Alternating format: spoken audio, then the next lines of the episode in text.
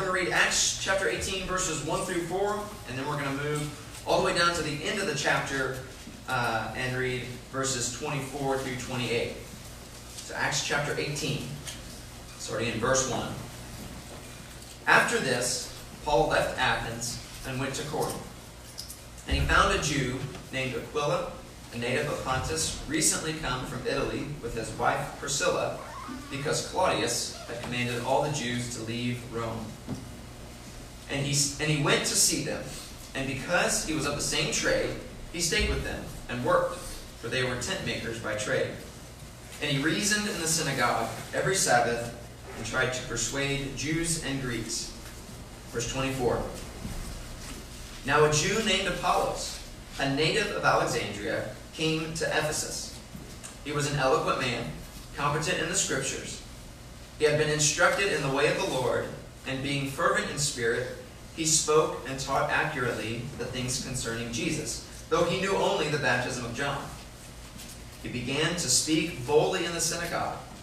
But when Priscilla and Aquila heard him, they took him aside and explained to him the way of God more accurately. And he wished to cross Achaia.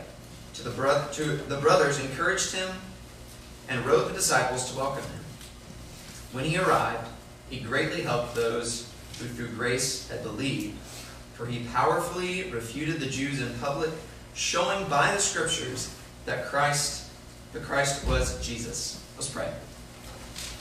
Heavenly Father, thank you, Lord, so much for your word.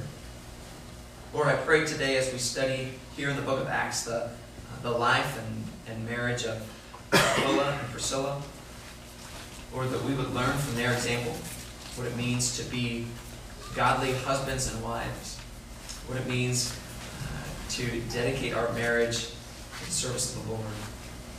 I pray today that you would help us to understand clearly, Lord, that the words I say would not be uh, misunderstood, Lord, that you would guide me in my teaching, Lord, you would most of all be glorified today in this service. In Jesus' name, amen. Um, so, if this is your first week here with us, as we're working our way through this uh, series, this is week four of a sermon series that we've been doing on marriage. We've entitled our sermon series uh, "The Marriage Story," uh, and so far, Matt has done uh, honestly just a brilliant job of taking us through examples of marriages in Scripture, starting with uh, Adam and Eve, and then um, last week looking at uh, the marriage of Ahab and Jezebel in the Old Testament. Uh, and he's done a wonderful job of, of illustrating for us what it means to be a husband and wife uh, and demonstrating for us areas in which many couples, uh, even and especially many couples in Scripture, have failed in the biblical calling, the biblical mandate of men and women uh, to uh, be husband and wife the way God intended. And as we continue on, we see here in Acts, uh, we're going to finally, I think, uh, get a picture that is that is untainted by, as we've seen in, in every other example so far, uh, is not affected by. This isn't to say that this marriage was perfect. We know that these were human beings, therefore no marriage was perfect. But as they are presented here in the text, Aquila and Priscilla, uh, we see are very faithful both to one another and in the same step, uh, faithful to the Lord. So my title for my sermon today is uh, One Well-Oiled Machine, the Marriage of Aquila and Priscilla. Uh, and as we look today at marriage, the way God has designed marriage, uh, even in a fallen world, this is the way marriage should look. We're specifically going to consider the qualities of what it means to be a godly man or a godly husband, uh, and what it means to be a godly woman and a godly wife. And we're going to see how these qualities are intended to complement one another in the institution of marriage. Uh, but I want to say that, like, as we start, as I start this sermon, what I am saying here, what Matt has said previously in our in our sermon series, a lot of this is, is very countercultural. In fact, a, a lot of biblical ideas of what marriage should be runs directly opposed to what the culture says marriage is and marriage should be.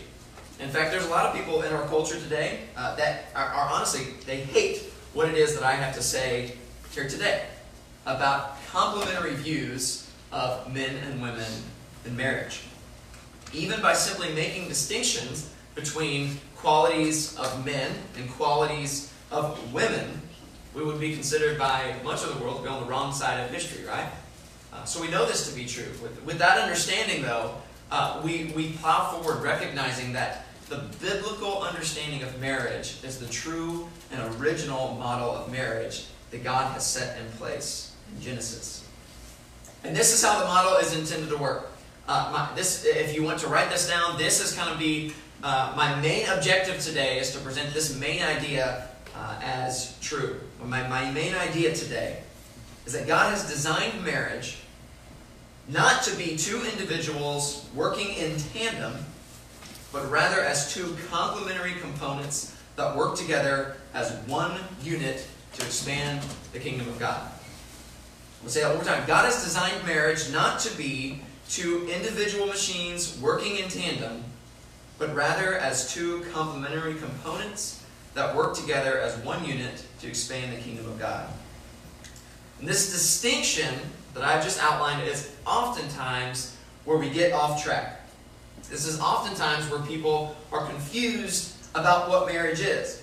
Because what I have just outlined uh, is the difference between what we could call a companionate and a comprehensive union. These are, these are two terms that I'm kind of stealing from a guy named Todd Wilson uh, in his book, Mere Sexuality. It's a very good book, very short book. Uh, I would encourage married couples, people who are desiring to be married, um, singles desiring to be married. I would encourage you to pick this book up. Uh, it's a very helpful book on uh, biblical understanding of human sexuality. Um, but in this book, he outlines the difference between how the world understands marriage and how we as Christians, how the Bible understands marriage to be. The world understands marriage to be a, a long lasting uh, uh, relationship between you and this other person who you have a lot in common, you care about each other, you enjoy each other's company, uh, but, but that's about the extent of it. Uh, you kind of are together so long as it suits both of you, right? This is a companion. And we see a lot of this kind of language even coming out in, in marriage ceremonies. If you've ever been in a marriage ceremony and, uh, and someone says, well, today I'm marrying my best friend. Well, that sounds like a great sentiment, but I'm here to tell you today, I uh, enjoy my wife a lot differently than I enjoy my best friends, right? There's a, a very different understanding of what it means to be a husband and wife than what it means to live together as good friends, so long as it, as it suits you both. I have best friends, and I have a wife, and they are separate. Because guess what? If my best friends do something really mean to me, I can get new best friends. No big deal. If me and my wife don't get along, we got to work it out. We're, we're stuck with each other, to use that term. Not in a bad way, though, it's, it's a good way. That's what a, a comprehensive union is. That's why it's different from what the world understands as a companion in marriage. A comprehensive union, or what we would call a one flesh union, is the ideal that, that's set out in Scripture, even in, in the very first chapters of Genesis. This is a union between a husband and wife, a union between two people that is far deeper than a, a great friendship, that is far deeper than, uh, than even an emotional connection, though all of that is many times present in this case. A comprehensive union is a union uh, of two individuals, both emotionally, but also spiritually and physically. It is the deepest union that you can have with another human being. It's the most intimate relationship that you can ever ever have. And it was intended to be had with one and only one other person. That's the way God designed it. Matt Chandler calls this union the, the mingling of souls. That's how deep this relationship is, this one flesh union that is set out in Scripture is supposed to be. That it is the, the mingling of our very souls. So as we, as we understand then that there is a difference between what we as believers, those who, who adhere to what Scripture tells us, understand us as right and true marriage, is very different from what the, from what the world does. But that's the standard that we're understanding. That's the, uh, the model that we're working with. So with that in mind, let's consider then the picture that's given to us through Aquila and Priscilla and see exactly what it means to be committed to a biblical understanding of a comprehensive union of a husband and wife. We're going to do that first by looking at Aquila. Point number one Aquila, a God honoring husband. The whole idea of manliness in our culture today is grossly distorted, right? When we think about what it means to be a man, uh, like most of the people in the world today, uh, when we think about what it means to be a man or a man's man or someone who's really manly, usually what we think of uh, is we think of physical abilities or physical attributes, size, stature. Maybe we think of having a big beard or uh, back hair or something like that. Uh, but, but we think of these, these qualities of manliness uh, that are almost always dealing with physical attributes, abilities, uh, or maybe even qualities that are pretty unbecoming of any human being, such as uh, anger or, or uh, being easily agitated or overly aggressive. That's many times what the world thinks of when we think what it means to be manly. That's what we're taught in society. Uh, if you're familiar with, um, there's a, a Rhett and Link have this rap battle called a rap battle of manliness. And it's pretty entertaining, it's a lot of fun, but they, they work off of these stereotypes of what it means to be manly. And they're like going back and forth about how manly they are. And they're like, oh, I'm so manly, I, I killed the first man I met with my first handshake. And, and I, I shaved my face with a razor sharp machete. And like, and all these crazy things. And, and we're, this is the picture that we're given, right, of manliness in our culture today.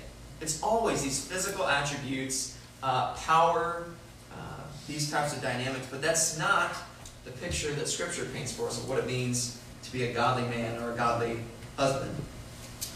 I want to say that we're, that we're really not told much uh, in our text today in Acts chapter 18 about this husband, Aquila. We aren't given detail after detail about what he was like and what he did and what he ate for breakfast. We're not, we're not given those kinds of details. And so uh, it, it, may be hard for us to say, just here's one example after another uh, of what he's doing that is, that is godly manliness. But we can, by way of inference, draw some conclusions about what it means to be a good, a good husband from both what is said about Aquila and also what's not said about Aquila.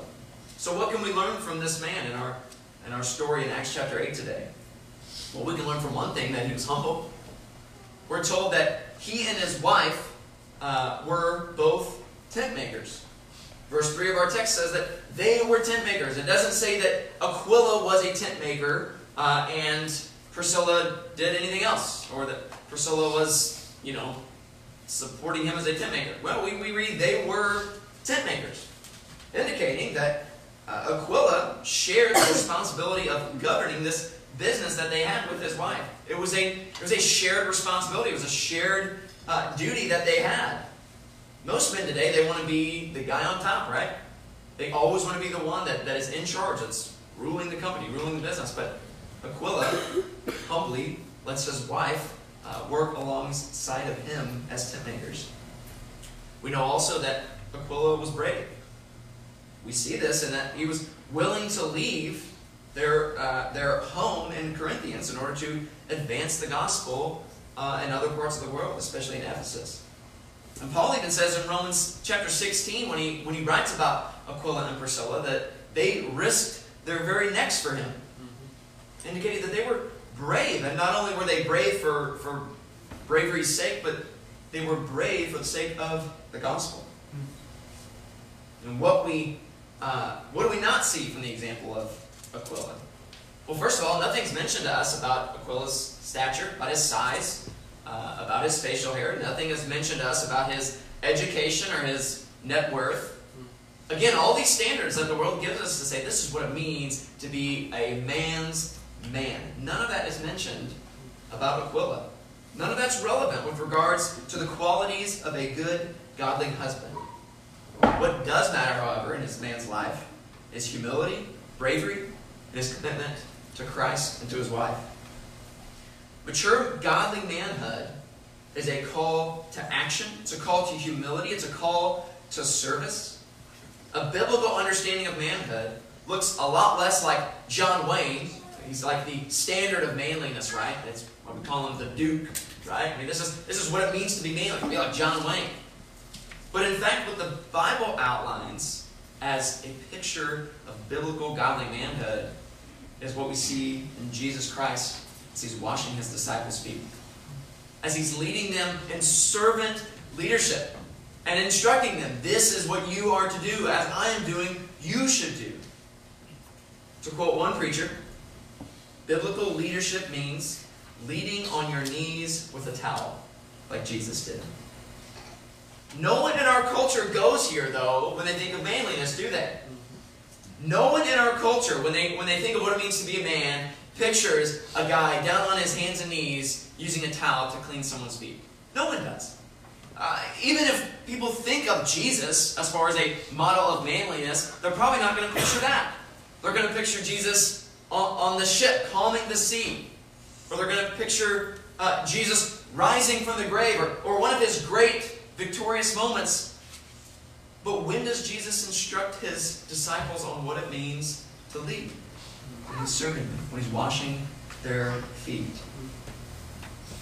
This is what it means to be a godly husband, a godly man. It means leading our homes, our wives, and our children with love and respect. That's the picture we see from Aquila, okay? I, I know it's not explicitly stated in Scripture, but we can see the attributes of that in this passage. But we also look at the, the life of Priscilla. Point number two a God honoring wife. As we look at the example of Priscilla, what it means to be a, a godly wife, I think it's helpful for us to consider uh, one of the most profound passages on what it means to be a godly woman, and that's Proverbs 31. And, and I want you to just think of, of uh, Priscilla as we make our way through, through Psalm 31. I'm not going to read the entire chapter for us, I'm going to read some sections for us. But, but consider this Psalm chapter 31, verses 10 through 12 says, An excellent wife who can find? She is far more precious than jewels. The heart of her husband trusts her, and he will have no lack of gain. She does him good and not harm all the days of her life. Verse 23. Her husband is known in the gates when he sits among the elders of the land. In other words, this wife creates a good reputation for her husband. He's more well thought of because his wife is what she is. This godly wife is a credit to the man who married her. In other words, when he's sitting at the gate, the place where all the business was discussed, where, where anyone who was anybody would go and hang out, they're like, ah, there's Priscilla's husband. That's a lucky guy, right? Right? I mean, his reputation was built on the fact that his husband or his wife uh, was so godly. Verse 26 says, She opens her mouth with wisdom, and the teaching of kindness is on her tongue. Yes, the teaching of kindness. We're going to get to that later on. Verses 30 and 31 says, Charm is deceitful and beauty is vain, but a woman who fears the Lord is to be praised. Give her the fruit of her hands and let her works praise her in the gates. This sounds a lot like Priscilla, doesn't it? This picture that we see in Psalm and Proverbs 31 is it almost seems like a like it was written about Priscilla.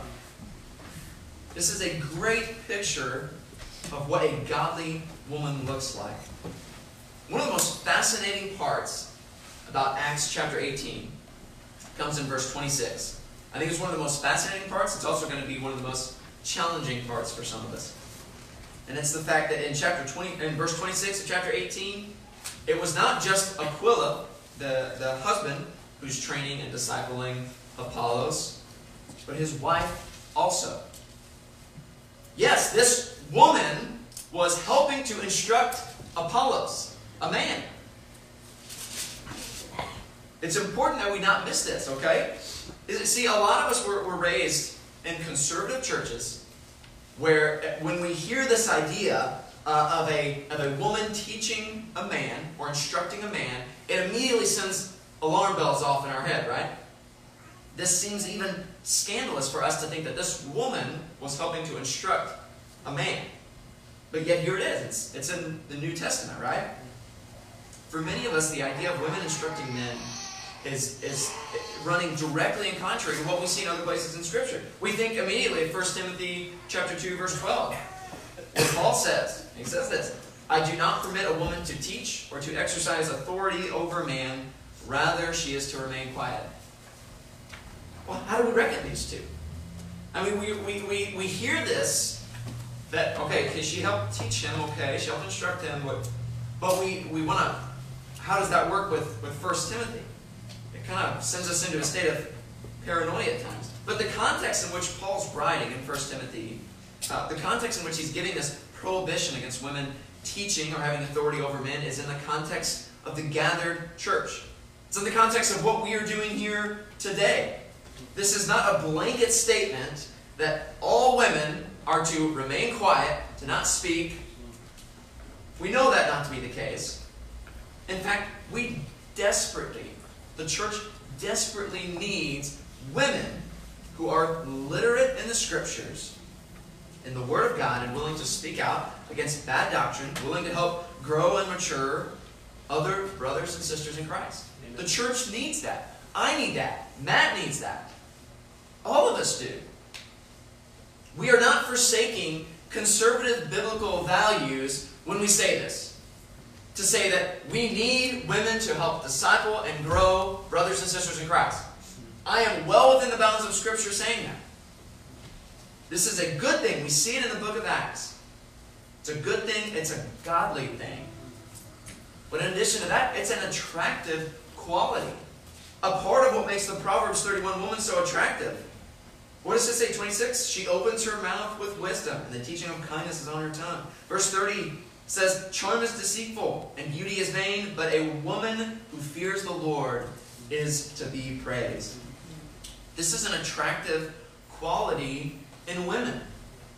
Now, I've uh, got a little bit of a confession. Um, Matt and Robert already know this about me, but whenever I was growing up, in high school especially, and still kind of now, uh, I always loved, like, the typical cheesy, like, youth groupie things. Okay?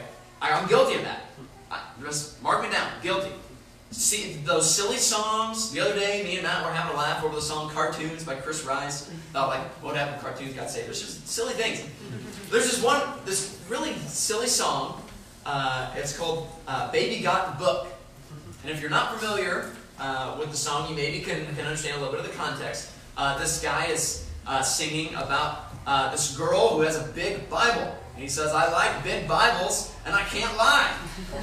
and, and this guy is, is admiring this woman for the, for the size of her Bible. And, and he's talking about, oh man, you can see that that woman is a woman of God. Look at that thing. Hey, I want to read you just a few lines from it. He, he said, uh, I'm going to try not to break into a rap, I, I do like this song. He said, so your girl likes paperback? Well, I ain't down with that. My girlfriend's hot, and her Bible's rocking, and she's got good doctrine. And he says, because it's worn and it's torn, and I know that girl's reborn. I mean, it's a really, I'm, it's a stupid song. I know it is. It's silly. But there is an element in this song, in this parody, that, that I resonate with. This idea of a guy that sees a girl who clearly is dedicated to the, strip, to the scriptures, unashamedly, reading God's Word. Like her Bible has seen some action. It's got some notes in it. It's, it's worn up. It's torn. And I want to be honest with you. Just, just be personal here. Like, one of the most attractive things about my wife, one of the times when I find her the most beautiful, is when I see her teaching God's Word. When I get up in the mornings and, like, she's sitting there on the couch, deep into God's Word, deep in prayer. Not only am I a little bit convicted when that happens, but I'm also just like, man, that's so amazing, so beautiful. Even when she's, you know, rebukes someone or corrects someone, she's so good at she does it in gentleness and love. Honestly, ways that guys are bad at rebuking people. And I, I can tell you, there are people who will attest the fact that I have rebuked people poorly, aggressively, angrily. My wife, like a lot of women, have a way of doing that in a way of tenderness, loving kindness. And it's attractive. It's beautiful. So, ladies, I appeal to you do not do what some have done. Don't use God given roles as a cop out for biblical ignorance. Don't think that just because the role of preaching or the role of headship in the home is not assigned to you that you have no need to study the scriptures. Follow Priscilla's example. The church needs women who are committed to the study of God's Word and the discipleship of others. So study God's Word. Study theology. Be able to correct and disciple other people just like Priscilla. So now that we've looked at these two components uh, of, of a biblical marriage. We have a godly man, as seen in Aquila. We have a godly woman, as seen in Priscilla. Let's see what it means for them to be united. So, point number three is a true picture of complementarianism. And as I've already said, the, the word complementarianism on its own carries with it so much baggage, right? It's loaded. I mean, we know it is. But we see something amazing here in this couple in the New Testament. We see, for one thing, Priscilla and Aquila are mentioned six times in the New Testament. And every single time one of them is mentioned, the other one is mentioned along with them. Never once do you see one of them mentioned alone. It is always Priscilla and Aquila, or Aquila and Priscilla. They are always mentioned together. This husband and wife live together, work together, worship together, and serve together. Unlike what we've been demonstrated in the, in the past marriages that we've looked out, looked at uh, in this previous studies, we do not see in this relationship, as we have been shown it, any hint of deviation from the biblical understanding of complementarianism. Each and every one of the marriages that we've seen has, has run into problems, has failed in one way or another because of this uh, uh, upsetting of the roles that God has given us. We see in the garden, Adam and Eve, what happened? Adam shirked his responsibilities and Eve took over. And what happened? We saw disarray. In the story of Sarah and Abraham, what happens?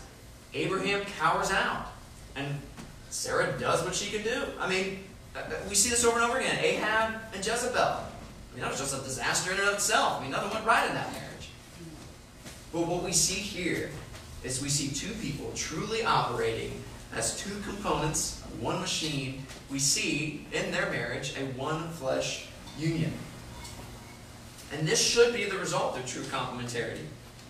The problem is that the ideal for marriage that God instituted in Genesis has been distorted and misunderstood over and over again. There are so many misconceptions about biblical complementarianism that we see them demonstrated both inside and outside the church. And I want to take a moment just to, just to set straight a, a couple of these misconceptions. The first misconception is that the Bible presents women as inferior to men. This is what people think. And, and, honestly, this is not just something that's outside the church, but inside as well. But this could not be farther from the truth, right? What did we see when, when God created male and female in Genesis 1? He created them equally. Both of them were made in the image of God. The Bible represents marriage as a union of equals, but with different roles. On the one hand, it's true that there are some areas in which women are weaker than men. But that also the same thing is true that there are areas that men are weaker than women, as I talked about with Kaylee earlier. There, there, men are usually, uh, not always, but usually bigger, stronger, uh, more firm, more harsh in the way they handle things than what women are. And women are usually more gentle, more compassionate, more kind, and, and smaller in stature than men. And this, honestly, is a part of what's behind the word complementarity.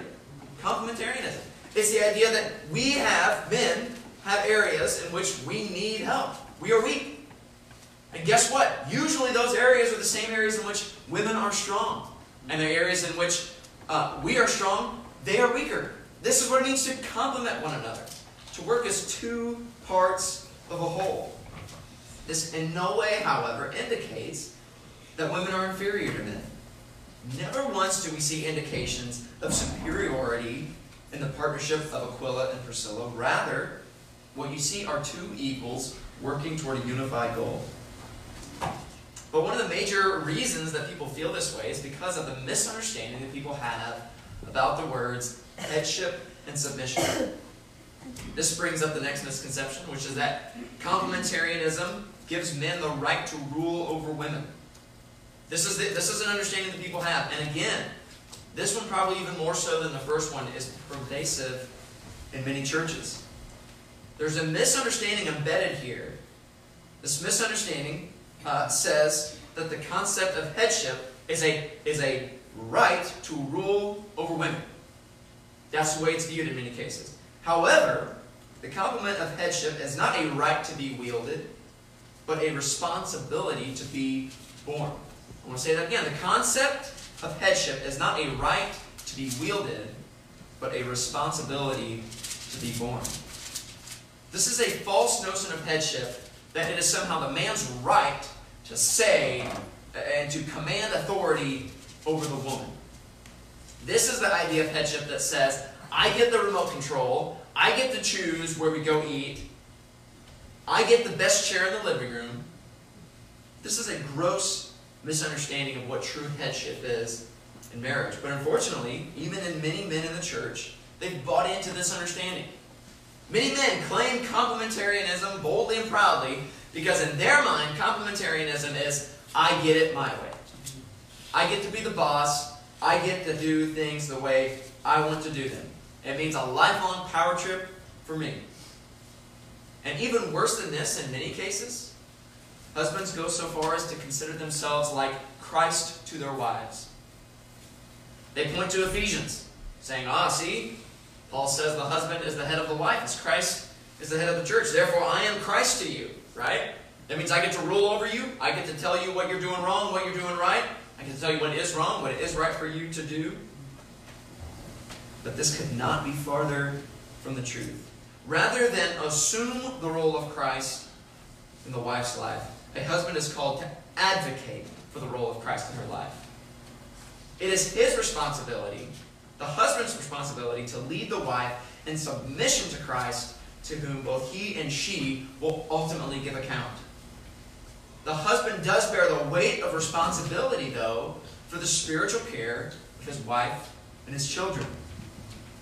The concept then of headship is not a right to be wielded, but a responsibility to be And if a husband doesn't feel the weight of responsibility of headship and only sees the benefits, he's misunderstood.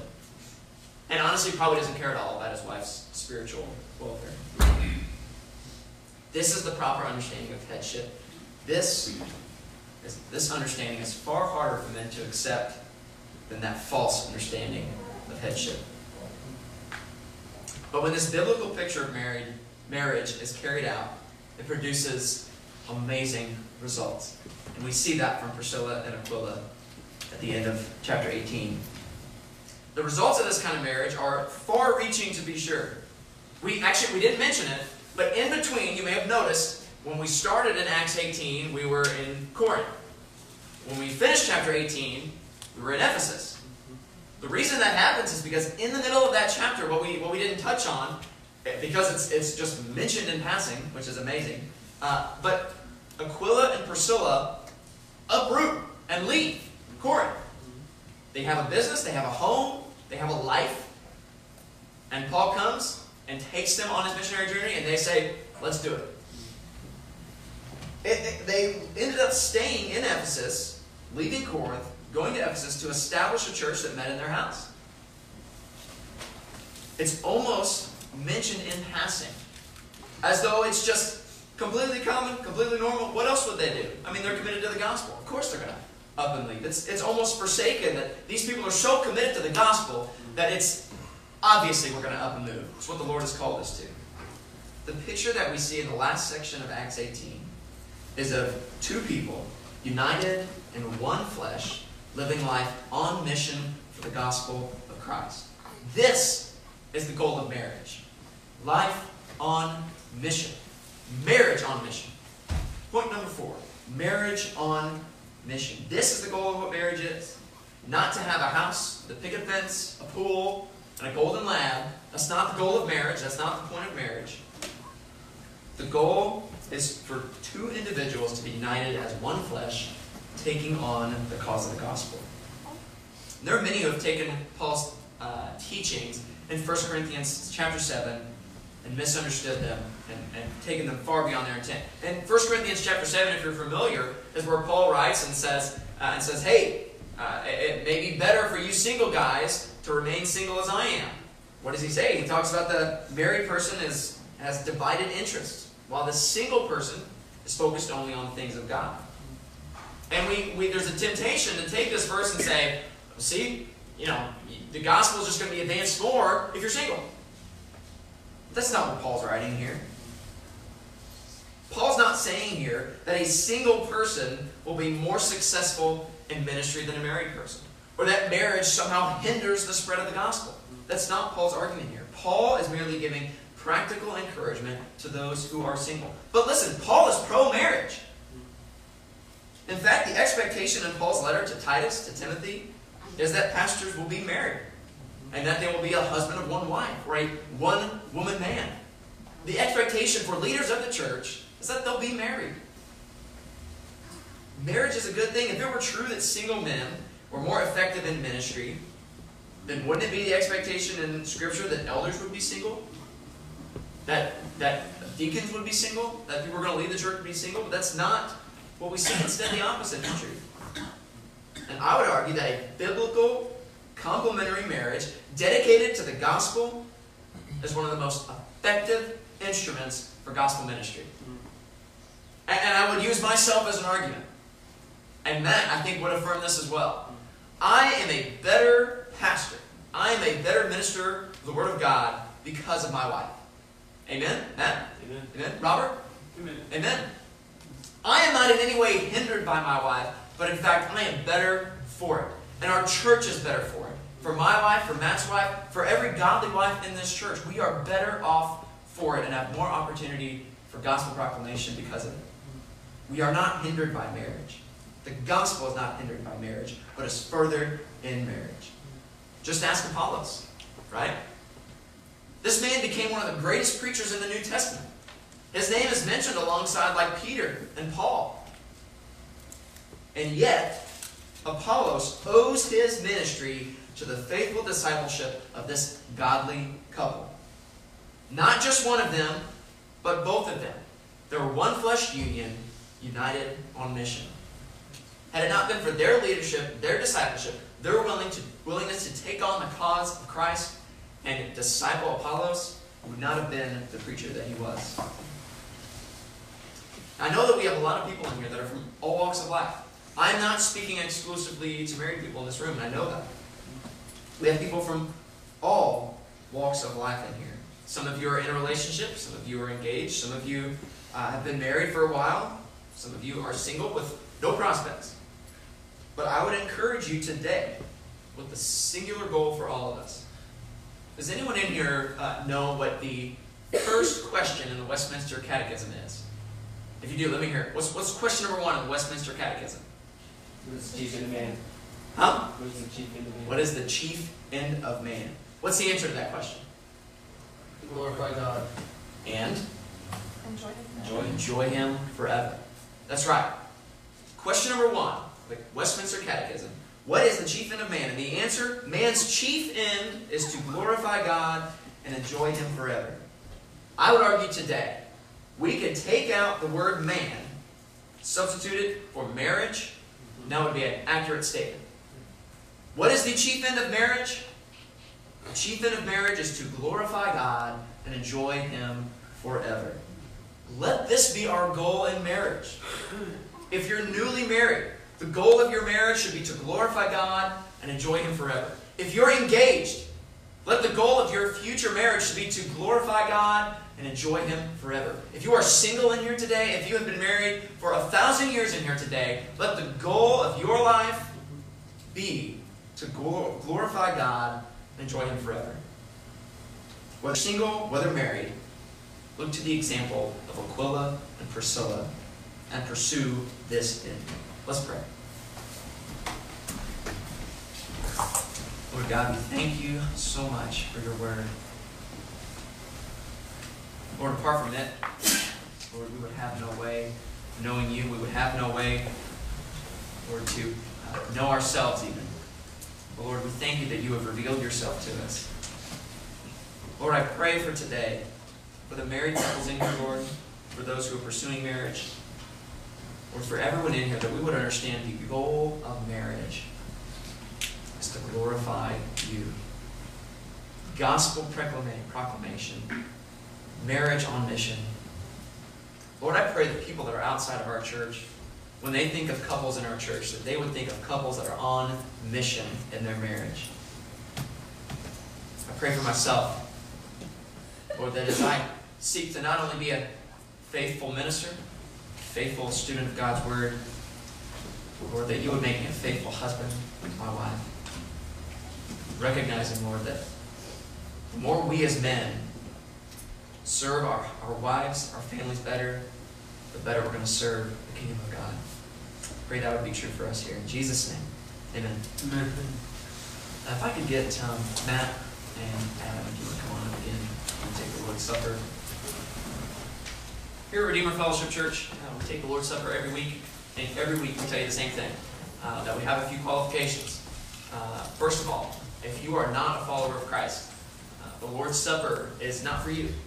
This is something that we do uh, in remembrance and recognition and celebration of what it is that Christ has done for us in our lives. Christ is, has never, uh, if you have never experienced Christ as your Lord and Savior, if you have never uh, put your faith and trust in Him, then this is not you. You are not represented in, in what Christ has done here. So we would encourage you to not take, but to come and ask us more about what it means to take the Lord's Supper, more about what it means to be a follower of Christ. If you are here and you have not been baptized into the local church, uh, we would encourage you not to take and to come talk to us about what it means to be baptized. If you're here today and you have sin in your heart that you have not confessed, then I would encourage you, confess your sin before you take the Lord's Supper. If you need to seek reconciliation from someone, uh, by all means, if you can do that here today, do that before you take. If you can't do that here, then just wait. Then just wait. And take the Lord's Supper with us next week after you've been reconciled. And furthermore, uh, after you receive the bread and the juice, we would ask that you just hold on to it and wait so we can all take it together. Uh, but before we do, we have a statement on uh, the Lord's Supper. The supper of the Lord Jesus was instituted by him the same night he was betrayed. It is to be observed in his churches to the end of the age as a perpetual remembrance and display of the sacrifice of himself in his death. Go into the next slide. It is given for the confirmation of the faith of believers in all the benefits of Christ's death, their spiritual nourishment and growth in Him, and their future engagement in and to all the duties they owe Him. The supper is to be a bond and pledge of their communion with Christ and each other. Let's pray. Lord, right now as we celebrate the Lord's Supper, Lord, I pray today that our hearts would be right. That what we are doing here, Lord, is not just a, a silly act, a, a ritual that is something that we have to do in order to end service, Lord, but that we would recognize that it is, uh, Lord, a representative of us feasting on Christ. Lord, I pray that, that as we do this, we would be reminded that your grace would, would be poured out upon us. In Jesus' name, amen.